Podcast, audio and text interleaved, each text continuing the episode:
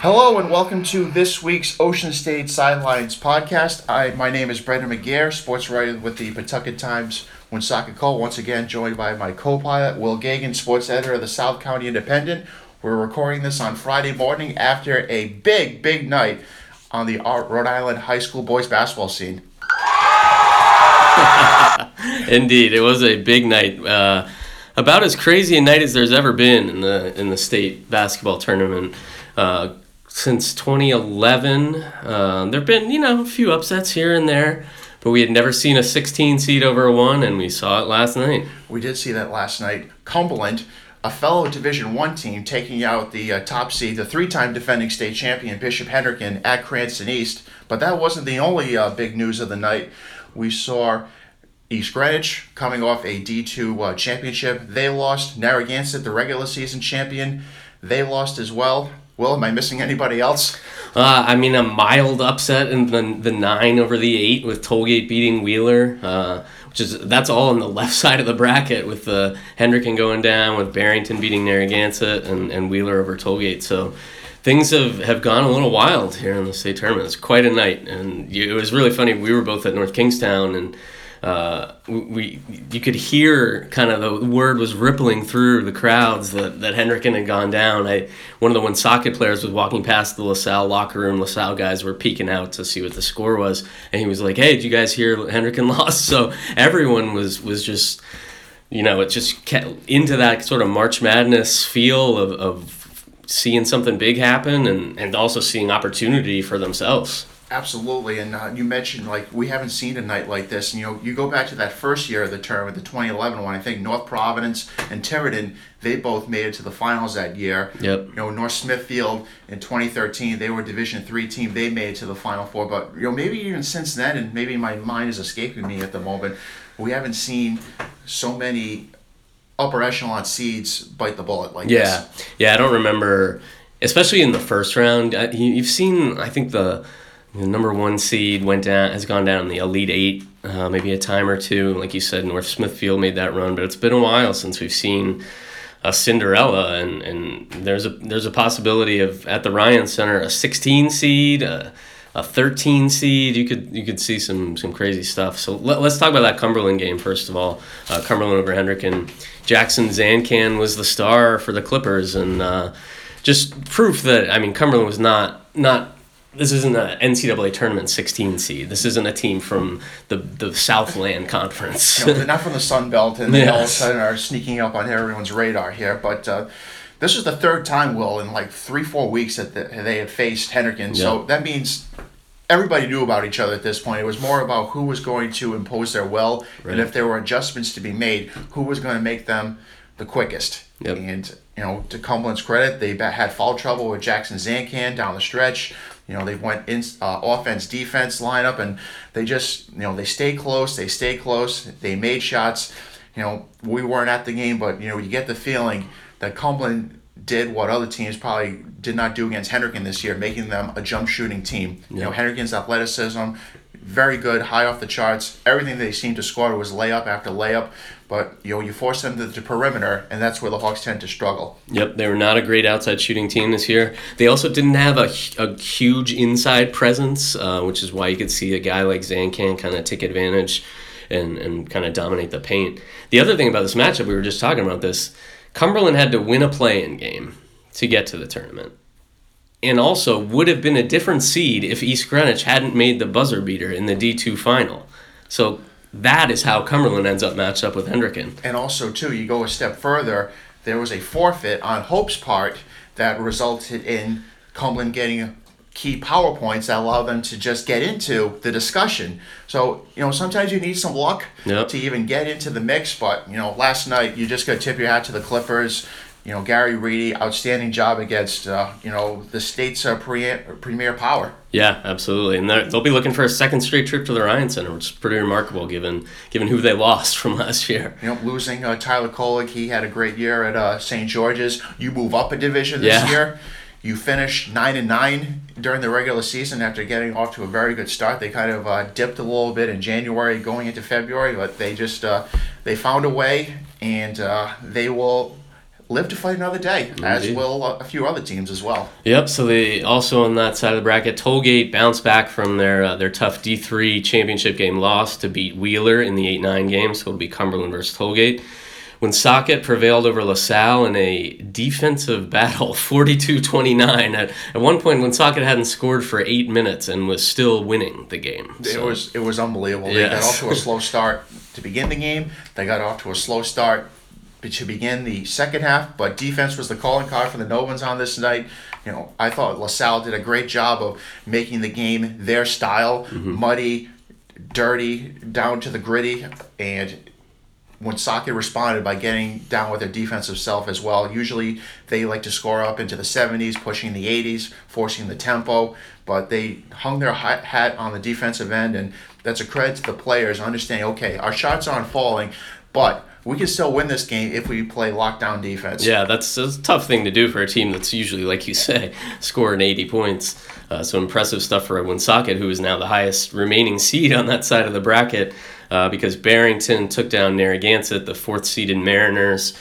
Uh, just you know, just didn't when you go you go back to the D two final and this game just didn't really make the plays, didn't make the big shots they needed to win these games. They're both super close games. Obviously, one would have gone to overtime if not for a buzzer beater. This one goes to overtime.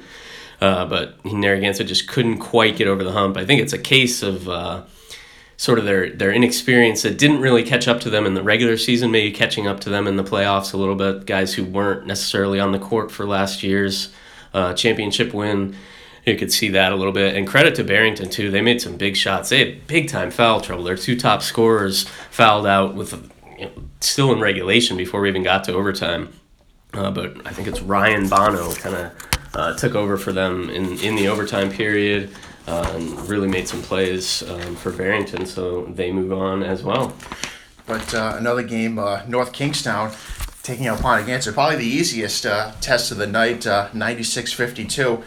The uh, Skippers, the D1 champs, they are the highest seed now. They are the highest seed. They are the prohibitive favorite at this point and clearly playing well. I mean, Ponaganset was the basically the last team in the field, even though Cumberland was a, a lower seed. Uh, Ponaganset was the third team from D3 in the field, and North Kingstown just just rolled the, rolled to a win, 96-52 in that game. So they'll take on Westerly, which beat the D3 champ Mount Hope with a strong finish. Uh, it was a good performance by Westerly after they had an early exit in the D2 tournament.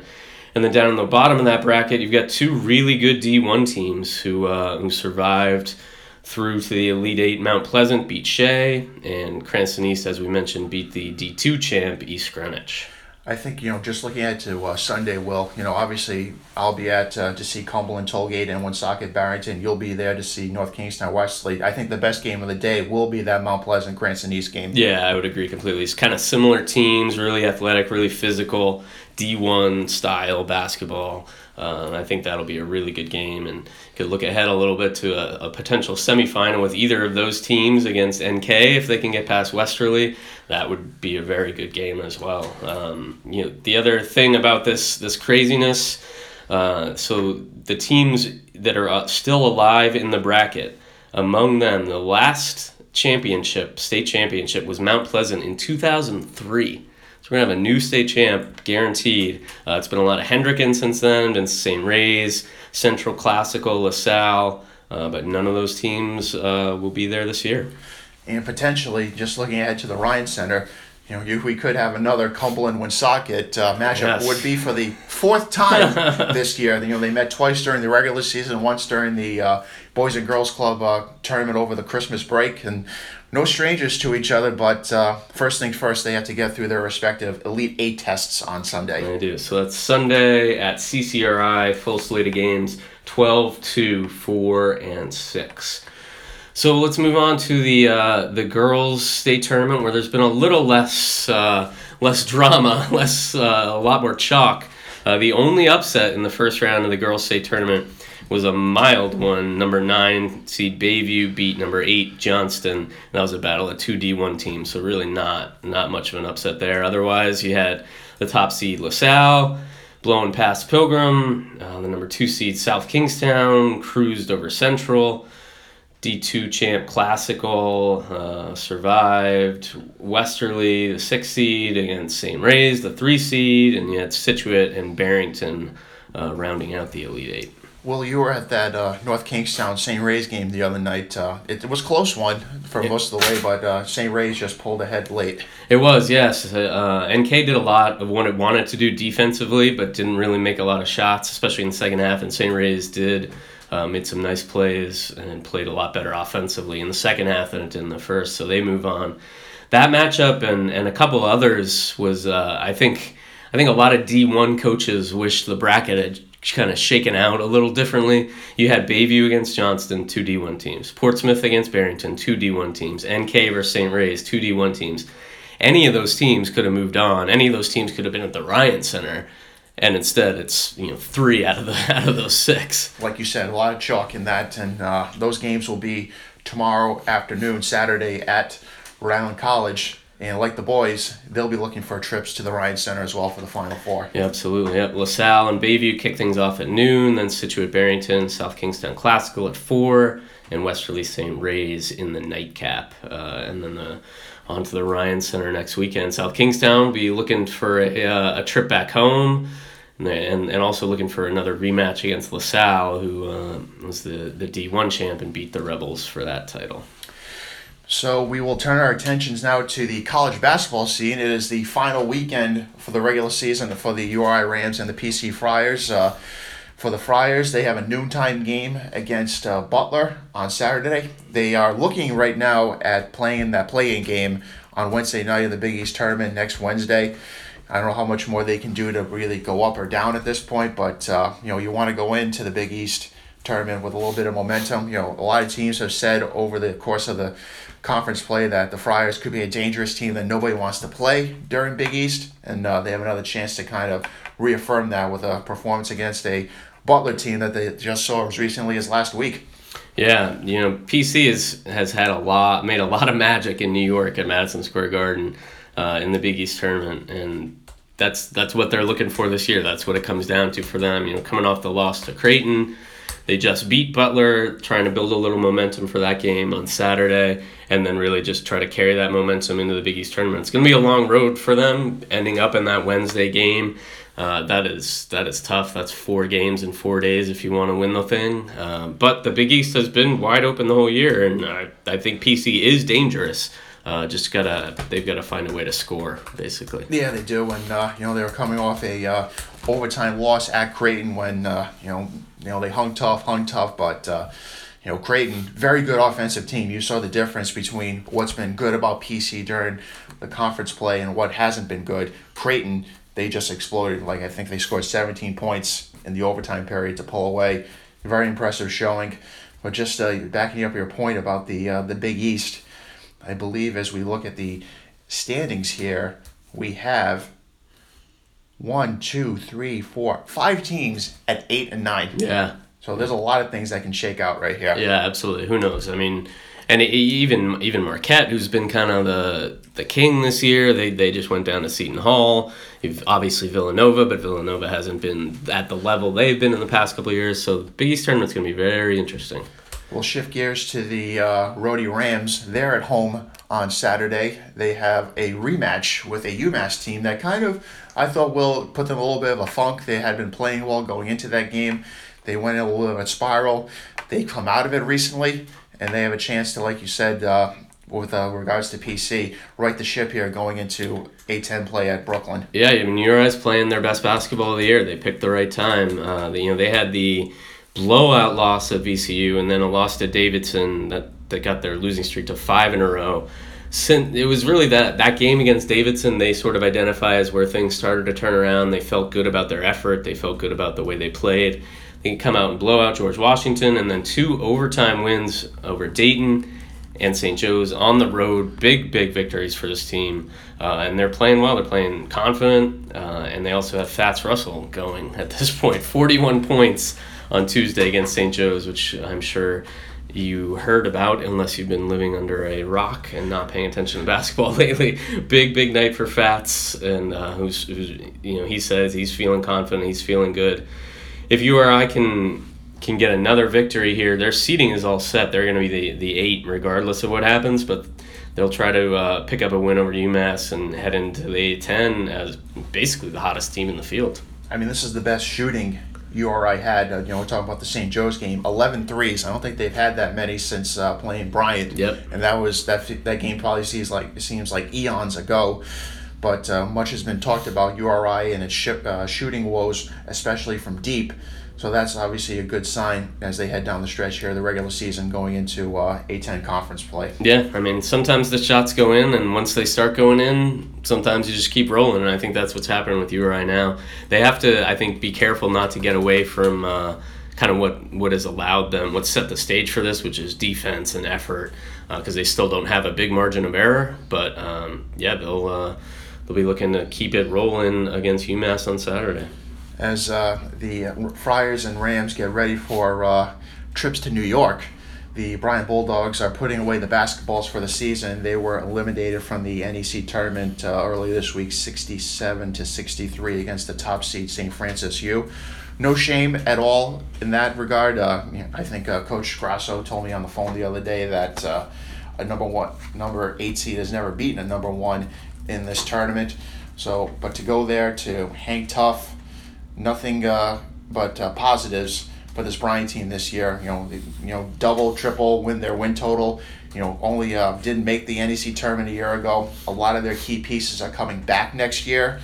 So only things uh, you can say about Bryant this year is that they took a step in the right direction. The challenge is to build on it going into next season, which will be Jared Grasso's second year. He gets the benefit of a full off season under his belt. Yeah, the way this this year started for them to end on a, a relatively high note and, and be heading in the right direction, big for Bryant. Uh, and then Brown, two games left in the regular season, still chasing that uh, that fourth spot in the Ivy League tournament. Right now, they are in fourth place. The top four teams qualify for the tournament. Uh, they are six and six in the league. Penn is five and seven. Cornell is five and seven, and Brown closes out the season on Saturday against Penn. So uh, certainly shaping up to be a big game there. So we'll close this week's uh, episode of Ocean State Sidelines with a little college commitment news. Congratulations to uh, High senior Cole Hooper, who committed to join the track program at the University of Wisconsin next year. Yes, definitely one of the The interesting thing about Cole is that he took all five of his official visits, hmm. which are like you know NCAA mandated or granted, and going out to Wisconsin, he took an unofficial one. Oh, interesting. And, and that uh, was the that was the school he picked. That was the school he picked, oh. and uh, it was I guess uh, Wisconsin. They saw his performance at the state meet in the uh, hammer throw. He finished second. They were intrigued. They brought uh, he went out there, and by Sunday, by the time he returned home, he could see himself as a Badger. Throwers continue to be Rhode Island's top sports export, pretty much. It, just keeps happening year after year. Also, shout out to uh, the St. Andrews basketball team, which won the uh, NEPSAC Class AA title over Cushing. Uh, inc- that team included uh, a local guy, Keegan Records from South Kingstown. He was actually out sidelined uh, by injury for the championship game, but had a big year for them, and he'll be looking to make a college commitment soon. So that will do it for this week's episode of Ocean State Sidelines. We'll be back with uh, more hoops recaps next week. We'll look ahead to the uh, conference tournaments for the uh, URI Rams and the PC Friars and other things that might pop up as well. Yep, we got plenty going on and uh, lots of basketball, probably some hockey too. Uh, it's getting down to that time of year. We might have to have Brandon Mello on the podcast next yes, week. we'll have to uh, bring him in as a as our puck expert. yes. All right. Thanks for listening, everybody.